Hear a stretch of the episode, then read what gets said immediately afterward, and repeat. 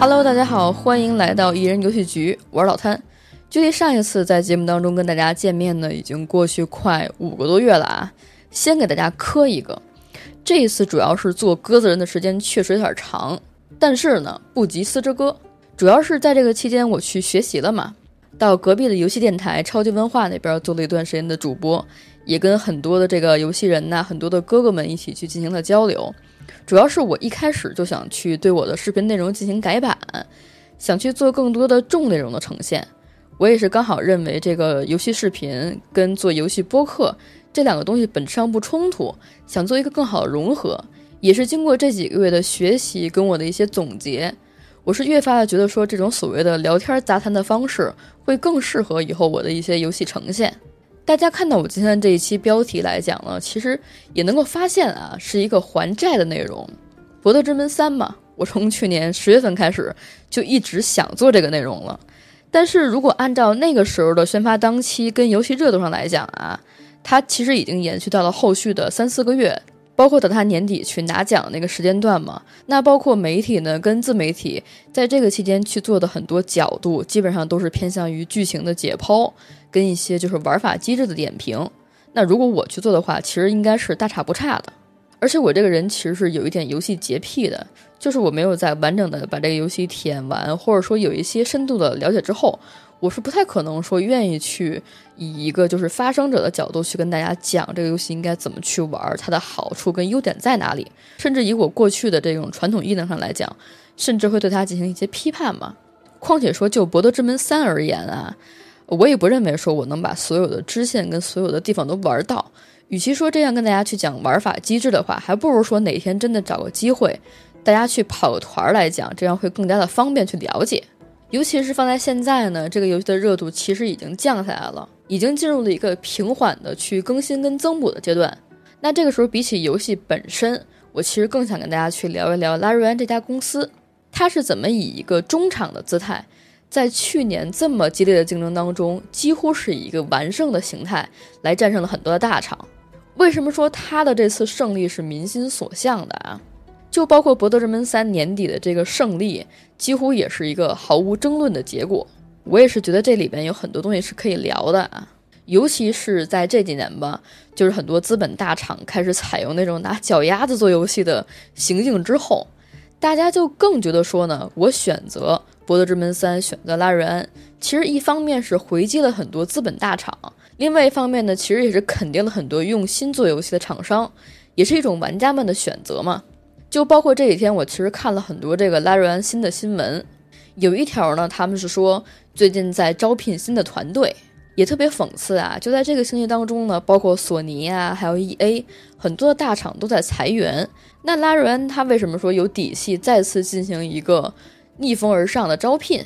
这里呢，我觉得也是他的一种传统异能了。一个从低处往高处走的公司，其实我觉得最不怕的就是吹逆风。那他们这个逆风到底吹了有多久呢？这个也是我今天很想跟大家一起去聊的一个杂谈内容。接下来呢，我就会按照先去聊一聊拉瑞安这家公司的发展史，然后再说一说它跟其他的游戏开发商之间的恩爱情仇。那在这个过程当中呢，我们就会发现说，在他身上其实就有一种不同于超级大厂的游戏创作思路跟经历。那他们身上的这种逆向资本跟逆向宣发的特质啊，也会在这个期间呢就表露无遗。我也相信这部分的内容当中有一些我自己很多的主观的想法，甚至会有一些天马行空的臆想。但是主要的信息来源呢，跟参考是之前拉瑞安的一个纪录片儿，大家去 B 站上面搜呢也能够找得到。感兴趣的话可以看一看，非常的精彩。And the game of the year is Baldur's Gate 3.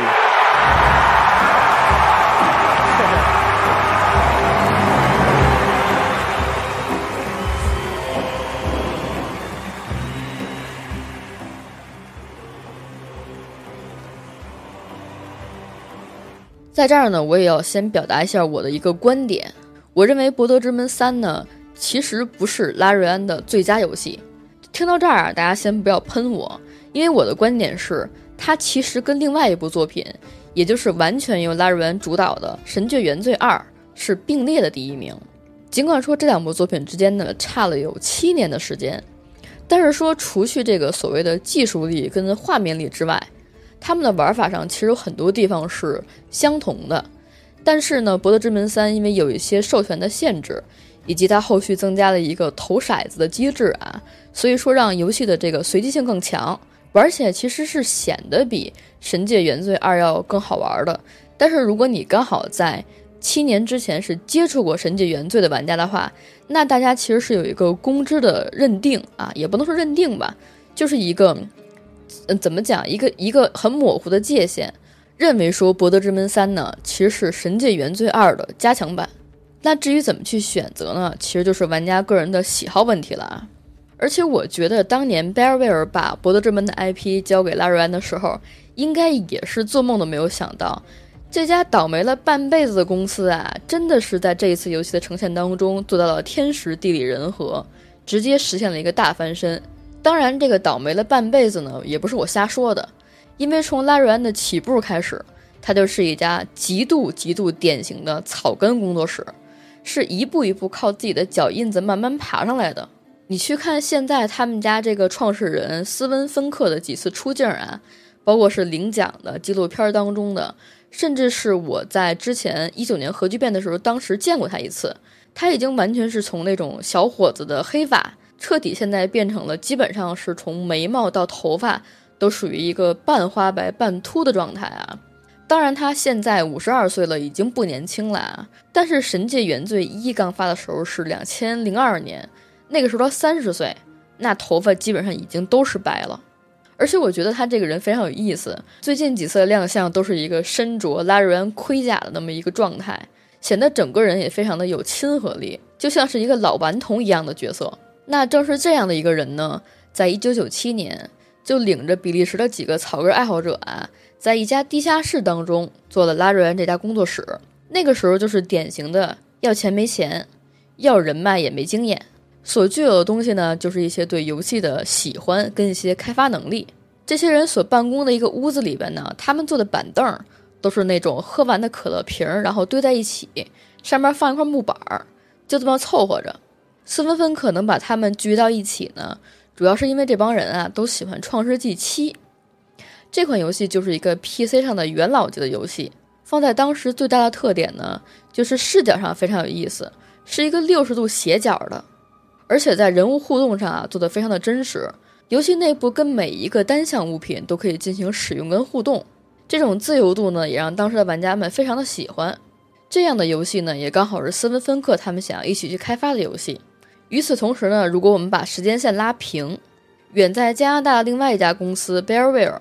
刚好就在这一年制作《博德之门一》。其实说，如果不是因为去年《博德之门三》的破圈儿，我相信很多玩家其实对 C R P 这个玩法啊，包括是对《博德之门》这个 IP 的由来是没有那么多的了解的。甚至是因为前两座《博德之门》跟这一次《博德之门三》的玩法完全不一样嘛，也会认为多少有那么一点名不见经传。那其实对于国外的一些桌游玩家们来讲，《博德之门一》的玩法呢，确实是借鉴了当时著名的桌游《龙与地下城》，它把里边的很多规则跟世界观呢，从桌面很合理的移植到了 PC 上，就包括其中的一些九大阵营啊、六个种族啊、十一个职业，每个职业的宗派，其中不同的个性，各种各样的组合下来之后呢，单单就是搭配呢，就有三百多种，可玩性极高。这也就是说，为什么当年有人在进行 D N D 的跑团的时候啊，能一下跑个好几年，其中需要玩家们去投入的时间跟思考是非常非常长的。但是这样也造就了这种玩法粘性极高，甚至是在之前很长的一段时间当中啊，这种 C O C D O D 的桌游几乎是欧美学校那种常青藤学校的标配。就包括我们去看那个《生活大爆炸》嘛，里边也是玩过这个类型的。What do you do? I draw my broadsword. I ready my quarterstaff. I drink my potion. I see we attacked the big one. You know what? Give me the dice. I want to roll. Uh, the dungeon master is supposed to roll. Yeah, well, I'm supposed to be in Vegas throwing up on a shrimp buffet. Now give it. All right, what do I need? Uh, 15 or higher. 15's the point. The point is 15. Give the little lady some room. Here it is, coming out. 16! Oh, playing for money. Uh, even better than money. You gained experience points. 那按照刚才我上述来讲的参照，那其实拉瑞安一开始开发游戏的调子就定得非常的高。在他们为这个游戏打造完框架之后呢，也给它起了一个中文翻译起来的非常拗口的名字，叫做“除非世界毁灭”。而这个游戏的流程也非常简单，大致上就是一个玩家从一个假死的龙那边拿到任务之后展开的一系列各种各样的事件。那战斗设计方面呢，就是一种非常高效的即时战斗模式。在互动模式上呢，就致敬了刚才我讲过的《创世纪七》。你把这样的设定跟玩法综合在一起呢，不见得说有多出彩，但是放在一个新工作室的第一部作品上，也应该是合格的。那我的游戏构架已经做完了嘛？这时候就要扯到发售上了。刚才我也说了呀，这个时候拉瑞恩跟斯温他们是没有钱的，也没有人，所以能干的事儿啊就是跑断腿。后来他们就带着这款游戏呢，去了欧洲的一个计算机贸易展上，看看说有没有人能够替我们做宣发啊。结果就在这一次展会上面呢，刚好就和这个想要进军 PC 领域的雅达利，哎，签订了一个发行合同。就是说你乍一听特别厉害是吧？我靠，雅达利呀，好棒啊，是不是？哎，但是刚才我也讲了啊，这个时候他们找到的这个雅达利呢，是想要进军 PC 领域的雅达利。刚好就是大崩溃之后的，虽然说名声还在，但是内部其实已经是一个中空的状态。而且他们这一次给拉瑞安的合同赞助其实只有五万美金。本来说斯温他们也挺高兴的啊，就说有钱了嘛，那我的游戏呢就不会说只是一个架子了，我就可以往里边填东西了嘛，对吧？做画面啊，做机制啊。结果没高兴两天，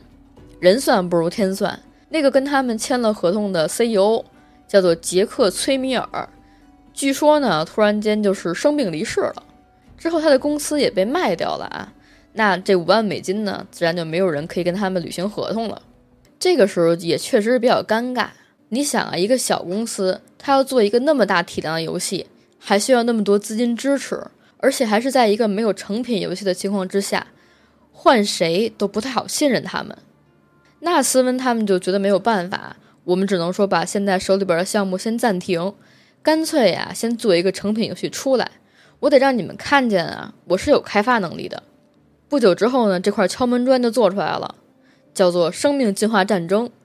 是一款规规矩矩的 RTS 游戏。一家美国的开发商呢，看到这个游戏还可以，也就帮他们做了发行，就说是不见得卖的多好吧，那最起码也是个证明。也能帮他们回笼一点资金。之后的一段时间，拉瑞安的运气也算是好了一点儿。他们也把之前开发那款游戏呢做了很多的母带，向不同的公司进行投递。一家叫做 Artic 的公司就给斯温写了一封邮件，说我们觉得你这游戏还不错，也愿意给你提供钱。后来他们两家人就商量嘛，这个游戏当中呢刚好有三个不同阵营的主角，干脆就把之前那个名字替了，改叫做淑女。法师和骑士之后的一切呀，似乎就往着很好的方向走过去。iTik 呢也非常大方的给了斯温他们一些钱，就让他们呢也把工作室啊扩招到了三十个人。与此同时，这帮人还提出来一个需求，说自家旗下呢有一个跑团游戏叫做《阿卡尼亚王国》，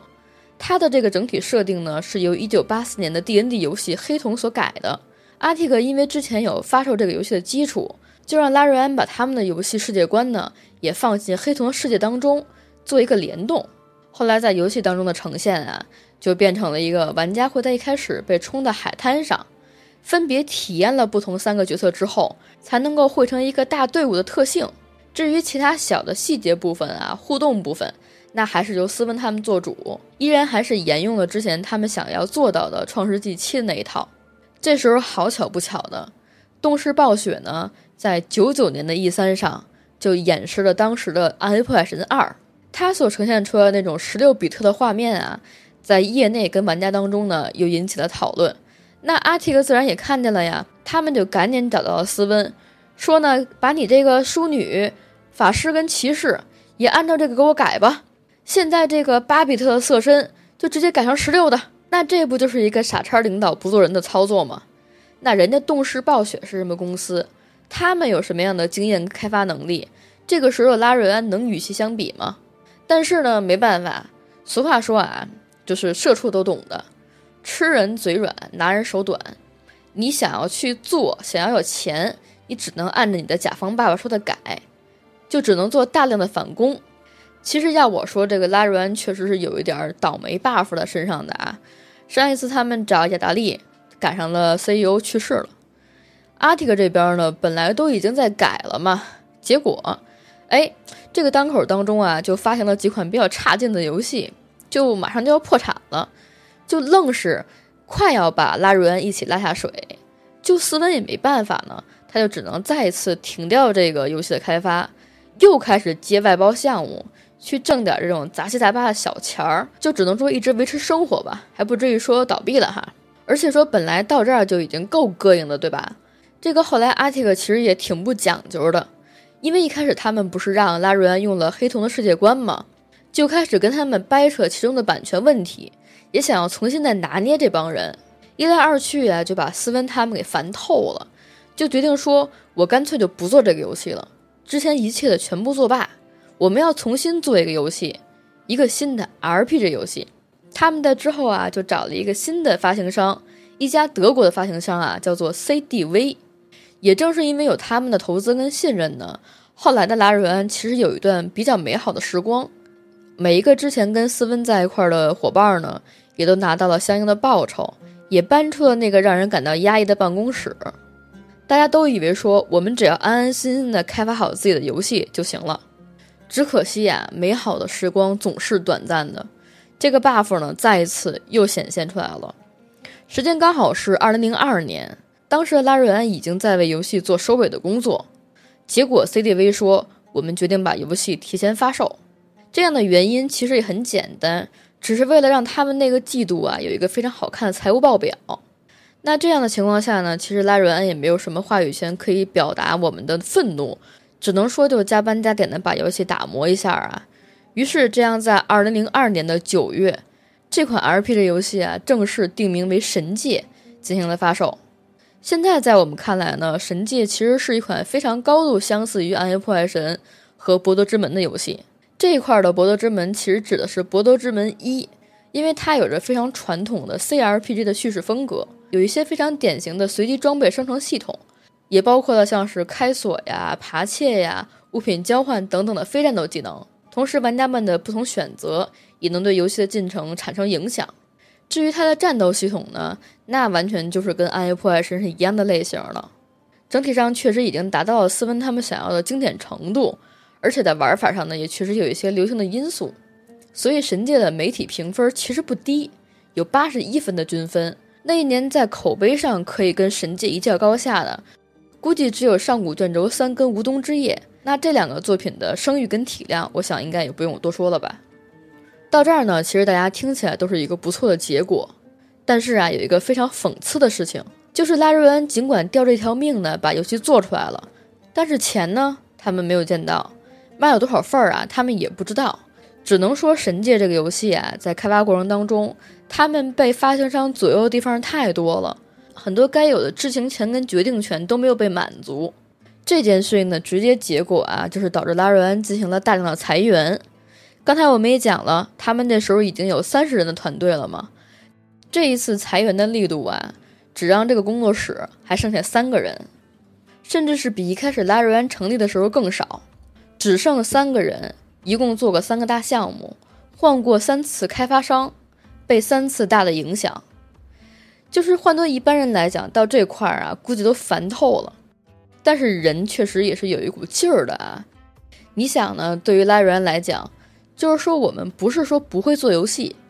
对吧？我神界做的很好，但是呢，我们又老被这些所谓的外部因素所影响，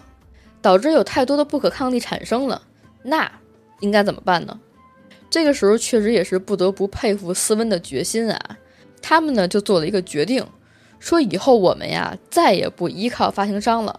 我们就直接去联动游戏的分销商。在做游戏的时候呢，我们就自己筹款、自己压盘，然后自己再去建渠道。而且说等这件事情真的跑起来的时候呢，他们发现有了之前神界的口碑，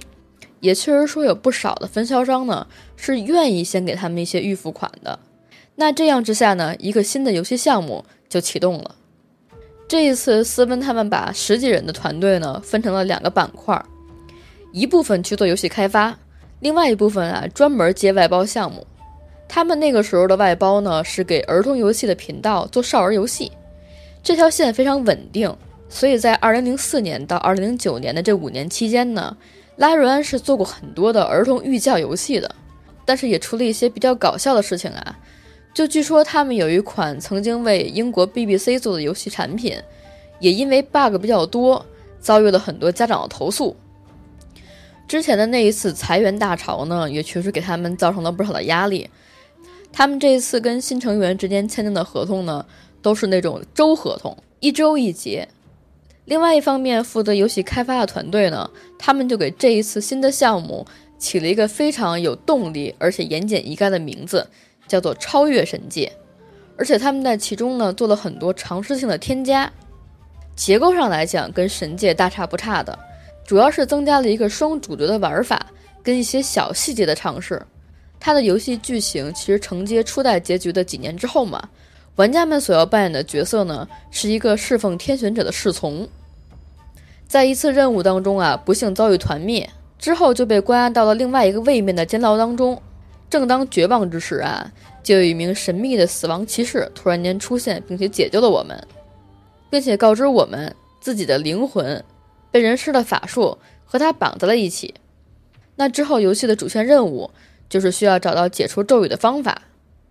如果说你只是听到这块儿呢，还能觉得说游戏的创意本身是不错的，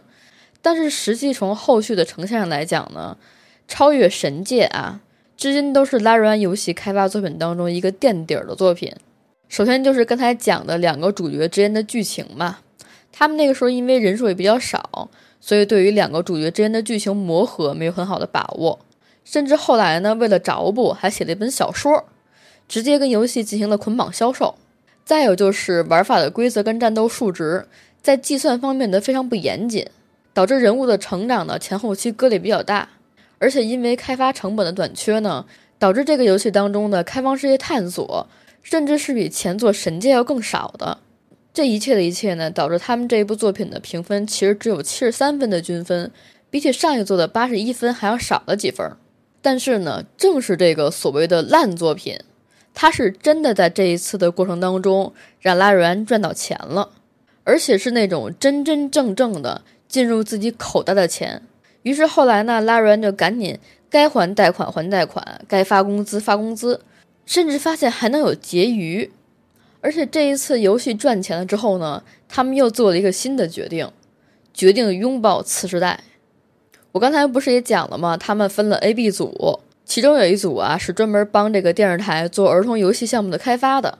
这个部分的工作经历呢，其实也刚好反哺了拉瑞安的员工。让他们学会了如何用 3D 图像技术做游戏。那么基于此呢，拉瑞安就设定了一款新的游戏，哎，也就是后来的《神界二：龙翼》。那这个游戏所呈现出来的特点呢，刚好就是玩家们可以变身为飞龙，一方面呢翱翔在游戏世界当中，另一方面呢还可以做一些不同于地面战斗的空战玩法。他们本来还想在游戏当中啊加入更多的传统 CRPG 的玩法。等到他们真的开始上手去做呢，才发现这个 3D 游戏的开发呀，远远比他们想象的烧钱烧得更快。这个时候呢，拉瑞安的老毛病又犯了，他们又找了一个开发商签合同的时候呢，都好好的，钱呢也都给了，只是没有想到等《神界二：龙翼》开发到一半的时候，他又闹出幺蛾子来了。主要是因为他们之前自己代理的游戏呢，质量太差。引发了大量的退款狂潮，手里边呢也没有其他项目呢可以盘活，所以呢只能催着拉人说赶紧把游戏做了，不然我们倒闭了之后呢，你们肯定也好不了。那行吧，这样一来呢，龙翼啊也只能保留了前面一点点的空战玩法，之后呢就草草结束，仓促宣发，结果可想而知，只能说很遗憾，这一次的跟头摔得也不轻。就我们到这儿呢，其实可以类比一下。如果说之前拉瑞安没钱，可以克服说没钱的办法，技术问题呢，也因为可以做其他项目呢进行学习，那么这一次重新找开发商的行为，纯属是一个人祸，也就是所谓的决策层的问题。神界二龙翼的失败呀，让拉瑞安内部呢也产生了一些动摇，从领头的到员工，纷纷开始吵架。但是好在呢，他们能统一一个观点，也就是玩家们是没有错的。拉瑞安呢就赶紧重整旗鼓，该打补丁打补丁，该做优化做优化，把对玩家负责摆在第一位，就赶紧做出了两个资料片跟拓展包，也就是《复仇之焰》呢，还有这个《龙骑士传说》。他们在这件事情上的态度跟做法，也确实赚回了很多玩家们的信任。拉瑞安在这件事情前后的过程当中，也得到了一个非常大的结论，甚至是一个影响他们的决定，也就是我们自此之后决定再也不依赖开发商了，而且要彻底的拥抱玩家。之后呢，拉瑞安就在论坛上做了一个宣布，说呀，我们要启动两个新的项目，一个呢是代号 D，另外一个就是代号 E。那这个 D 项目呢，就是后来的神界龙之指挥官。龙这个设定就比较简单了嘛，和之前龙翼一样，就是说玩家可以在其中呢变身飞龙进行一个战斗玩法。至于说跟指挥官这个词儿相互联系的地方，就是说它大面上还是采用了一个战略模拟的玩法。只能说做完之后吧，就是喜欢的玩家真喜欢，就是不喜欢的就搜搜。所以呢，龙之指挥官的整体的评价。在拉瑞安的游戏当中也是比较的一般，不过啊，这个游戏当中有一点点的设定，对于后来的拉瑞安系统的影响非常大，也就是各个种族之间可以谈恋爱、可以羞羞这件事儿。哎，怎么样啊？这个是不是可以延伸到《博德之门三》当中了啊？我这两天还看了一个新闻，说近日《博德之门三》呢拿到了一个同性恋游戏大奖的提名，该奖项啊是旨在表彰。促进和发展全球游戏产业多样化方面做出巨大贡献的组织。然后呢，《博德之门三》就在其中获得了最佳杂志读者奖，还有最佳 LGBTQ 人物、行业多样化奖，还有这个真实代表奖五项提名啊。这也是确实嘛，很多玩了《博德之门三》的玩家们也是知道，其中很多的角色啊，大家在取向方面也做的比较的开放，而且就它里边这个影星的演员啊。他跟他的这个动捕的女导演，其中的特别可爱的，就是互动啊，也确实让很多磕 CP 的玩家们都找到了自己的乐趣。所以这部分也确实是实至名归。而且呢，就拉瑞安的游戏来讲，它哪里是取向做的非常优秀，它甚至是物种都做得更加的厉害。所以这个部分呢，确实是没得挑啊。那至于这个所谓的代号 E 系列，它呢，也就是大名鼎鼎的《神界原罪》。我自己个人呢是在不止一个地方推荐过这个游戏，甚至是啊，趁着前两天打折的时候呢，还买了一个《神界原罪二》，因为我小时候是玩的那个盗版的嘛，这次也是进行了一个补票，而且前两天打折刚好是四十多块钱，就也挺开心的啊，就是在这个 Steam Deck 上买了一个，还没有进行玩耍。就是说呢，对于拉瑞安来讲，他们最早对于这个《神界原罪》的企划。其实有一点想要去迎合当时的游戏市场，去做一个比较流行的即时制的角色扮演。但是说呢，开发到一段时间之后啊，就他们就越琢磨越不对劲儿。就我当时做游戏的初心，是因为我们喜欢做角色扮演吗？我们喜欢的是回合制啊，对吧？那我这次都背水一战了，我干嘛还要再去契合市场的口味？而且我们已经决定全面拥抱玩家们了。现在我就要做我自己喜欢的游戏。现在的故事跟回合制的玩法不一样啊，没关系，那我们就推倒重新再来。现在的机制上有所欠缺呀，没关系，我们也可以重新再计算呢。而且我们也绝对不延堂，就是需要充分的去制作、吸取经验的时候，就一定要去同步玩家们的想法。就是这两年当中呢，大家有没有发现一个现象？很多游戏公司呢开始说把一些现实生活当中的人。还有就是说一些比较值得纪念的事物做进游戏当中，作为一个彩蛋，对吧？像是去年的《刺客信条：幻景》当中也有一只猫咪，《二零七七狗镇》当中呢也有一名一体师。那其实《神界原罪》呢是一个非常早的就把这个部分内容呢呈现在游戏当中的一个一个部分，就包括他们有一个作为吉祥物的开场的白猫，还有很多的 NPC，这些元素呢都是在游戏开发过程当中啊。在论坛里边给拉瑞安提过宝贵意见的玩家们，他们最后就被做了进去。后来在二零一三年的三月，拉瑞安就在一家国外的资金众筹网站上对神界原作的开发呢发起了一次众筹。最初他们把这个目标啊定在了四十万美元，结果一个月之后，哎，他们收获了将近九十五万美元的筹款。那这个部分的钱也是为整个原罪游戏的三次推翻跟三次重建提供了帮助。紧接着啊，到了二零一四年年初，这帮人呢就开启了《神界原罪》的 Steam 抢先体验，就为了收集玩家们的反馈，然后去进行最后的优化跟测试。直到二零一四年六月，这部作品啊，《神界原罪》正式发售。在这个游戏世界当中呢，有一段曾经被隐去的历史，说有一种人啊，叫做蜜源术士，他们呢会利用蜜源为人们进行治病疗伤。后来呢，随着黑暗物质降临大地，这份蜜源呢也随之被污染了，这就导致之前那些救人的蜜源术士呢，现在成了这个世界上的不稳定因素。而且他们其中啊，有一个叫做布拉克斯的人，为了登上王位，去发动了一场战争。这是另外一个叫做七人议会的组织介入其中，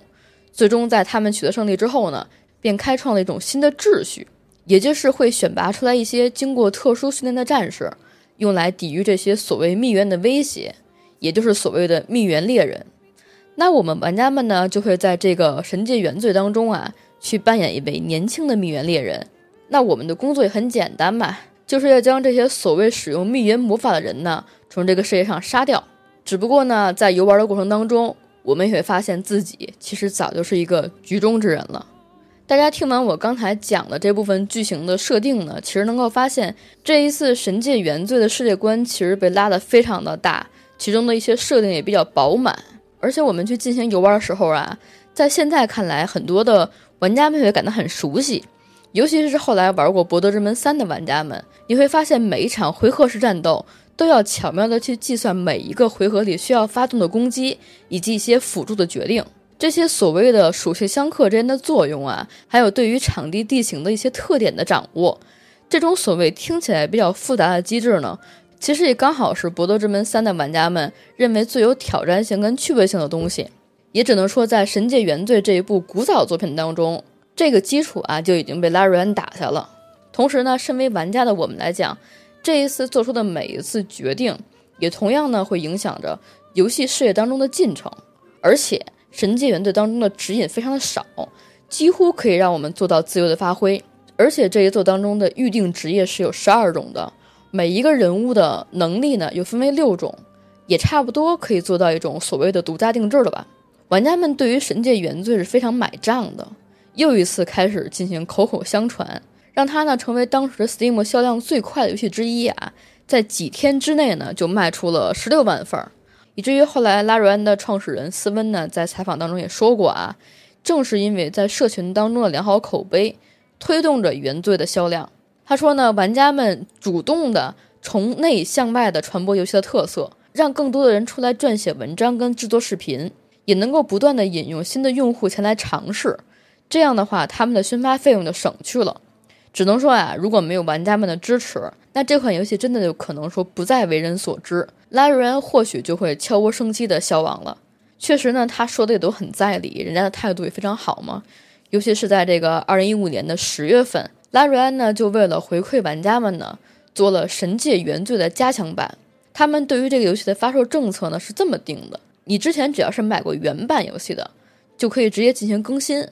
就算是白送你的，里边的增补内容分量也很重。这样之后啊，就等于是又圈了一大波粉丝了嘛。那我讲到这儿呢，其实就想起了另外一家公司啊，就是所谓的这个 CDPR 波兰蠢驴。当然，现在呢，大家还愿不愿意这么叫呢？也确实随着这个狗镇的 DLC 的发布，跟后来二零七七的一些增补呢，也找不回来一些口碑。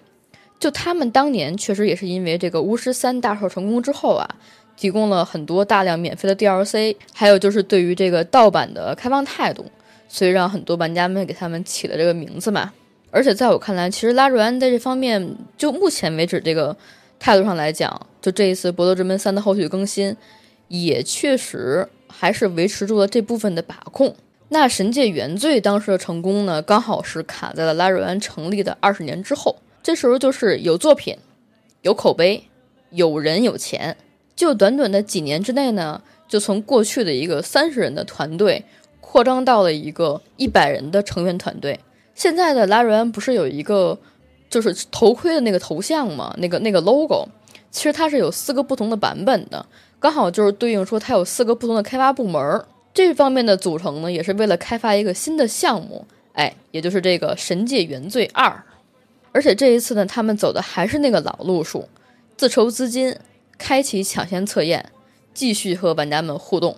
有一个特别卓有成效的一个体现呢，就是说他们在这一次《神界原罪二》的开发过程当中啊，又一次选择了跟前作一样的众筹网站，希望的筹集资金一开始定的是五十万，结果啊，不到十二个小时就拿到了两百万的筹措。你就想，这时候对于他们来讲是一个多么大的一个回馈，是玩家跟他们现在的一场双向奔赴。那等到二零一七年九月份的时候啊，这个《神界原罪二》一发售，很多在等待的这几年过程当中呢，就有不少的玩家们去重新了解了这一家倒霉的工作室。玩到《神界原罪二》的时候呢，他们就会惊喜的发现说：“哎，你这个游戏当中怎么有一个跟过去第一部游戏？”就是那个后来几乎流产的游戏啊，淑女、巫师与骑士里边相互呼应的地方，那三个不同的阵营跟三个不一样人物的玩法，也在这一部作品当中得到了一个完美的闭环跟复活。《神界原罪二》在当年发布之后呢，于年底是提名了 TGA 二零一七年的最佳角色扮演游戏的。他当时的竞争对手呢是《女神异闻录五》《最终幻想十五》《尼尔：机械纪元》。还有一个《南方公园的完整破碎》这个游戏，最终确实呢也是惜败了当年的天下第一，也就是《女神异闻录五》嘛。但是大家有没有发现一个现象啊？几乎又跟2013年的 TGA 是相等的，在这个奖项的提名当中啊，只有拉瑞安工作室是没有依靠大厂资本的，其他几家啊，世嘉、索尼，两个索尼，还有一个是 EA 嘛，剩下的只有拉瑞安是属于自己的。他之所以没有获奖呢，我觉得还有一个原因。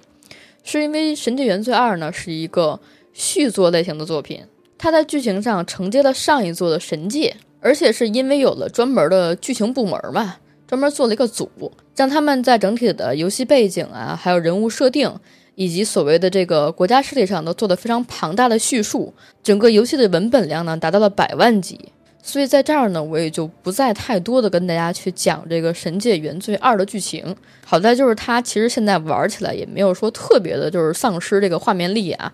大家想要去在便宜的时候买一买，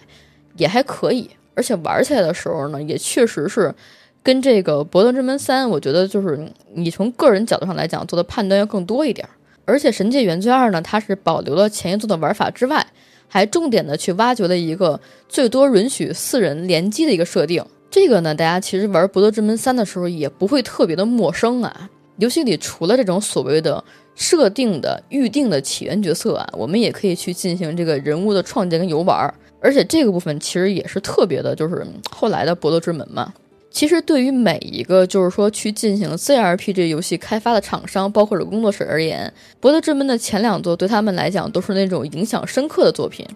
其实，在这个《神界原罪》刚刚完成开发，然后取得不错口碑之后呢，斯温他们其实曾经去找过贝尔威尔，想跟他们说能不能去授权让我们做一下《博德之门》，但是那个时候整体的市场环境都不太好。就如果环境好的话啊，大家对于 CRPG 的玩法更加认同的话，没有被一些所谓的就是大厂制作抓到眼球的时候，《博德之门三》不是应该早就出了吗？而且那个时候其实是有一个企划案一直是被搁置的啊，叫做《博德之门三：黑色猎犬》。这个项目呢，在 Bearware 流产之后，也确实传出了和很多工作室之间的授权绯闻，其中就有这个什么黑岛工作室啊，还有黑曜石等等吧，都很出名。所以说，到了这个《神界原罪二》的成功之后，包括他们在 TGA 上拿到了奖项啊，拿到了一些比较好的美誉，钱也有很多之后呢，那 Bearware 他自己是又一次啊，主动的找到了斯文他们，说其实我们已经可以放心的把这个 IP 交给你们去做了。那到这个时候呢，我们就试想一下，一帮从小玩的《创世纪》。去从跑团、龙与地下城，包括博德之门当中去接触 CRP 这个玩法的老家伙们啊，你发现自己真的有一天可以做这些游戏的制作的时候，你的心情会是怎么样的？我后来代入了一下，我会发现，一开始就是狂喜，就惊喜，没有想到会有这一天。那之后就会变成一种巨大的不安跟慌乱。第一是什么啊？你生怕把人家的牌子给砸了。前两座的美誉度那么高，有那么多核心玩家，唯一的办法就说我们只能更加努力。所以呢，拉瑞安这时候就又一次开始进行了这个整个大项目组的扩招，甚至是用了《神界原罪》开发规模的三倍配置跟三倍的时间。流程上来讲呢，还是过去那老一套，我们就稳中求胜。我们又在二零二零年的时候进行了抢先的游戏体验。又一次去收集玩家们的想法，直到二零二三年八月份，《博德之门三》正式问世。我自己个人其实是挺想说一下我在玩《博德之门三》的一个感触的。就我好在有一点，就是我没有完全就是按照今天讲的这个流程上来讲，从头到尾的去接触蜡烛园这个工作室。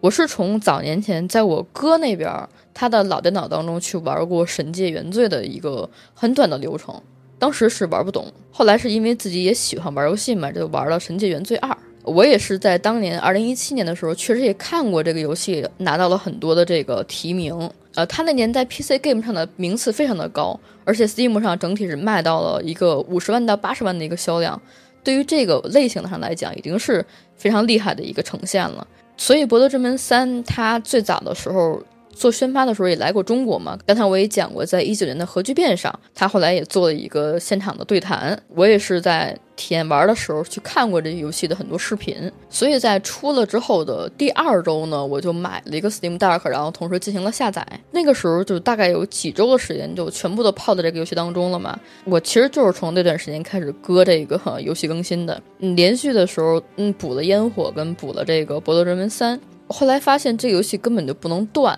我玩的过程当中其实是断了三次的，重新开档是两次。第一次也是因为我那个人捏的不太行，看谁都是一副特别清纯的脸庞，导致我跟人家就是那个羞羞的时候就很奇怪。确实，我后来也是选的影心呐，就是嗯，还还蛮喜欢的。就怎么说，你再一次去开档的时候，你永远会忘了之前怎么做的。你有很多地方想探索，你第一次跟第二次玩的时候肯定是不一样的。这个游戏给你提供了多元性的选择，甚至会让你整个人就一段时间之内全部都砸在里边。《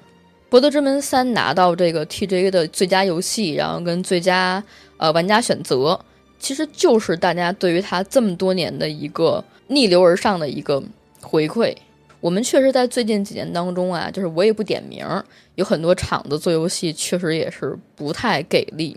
要不然就是有些啊，就是绑着自己的会员当中去更新一些不太卖座的游戏，甚至是可能为了去加一送游戏而去专门开发一些烂做的也很多。大家已经很少能够看到像《博德之门三》这种一看就很用心的游戏。这个部分就是我认为去年中厂跟小厂，包括独立游戏牌面上来讲，整体去胜于大厂的一个最重要的原因。而且你只要手里边但凡是有《博德之门》这个游戏的话，你会发现拉瑞安每次对这游戏它的重新的更新啊，跟这些增补，都是以那种四十个 G 以上的更新体量去进行的。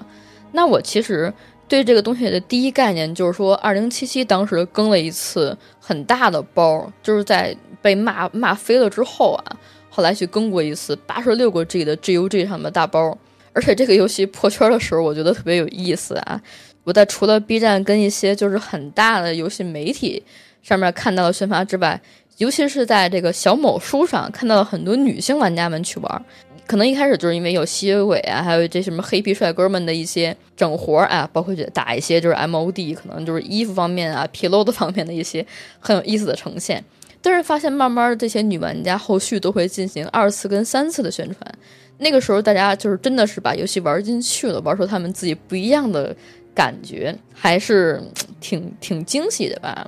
而且就刚才也讲了，他们在进行这个新的项目的扩招，然后去去招聘新的人员嘛，其中有那种做光影渲染的，那这个部分其实也说明了一点，那就是肯定了拉瑞安手里边还是有一个项目马上就要做完了的。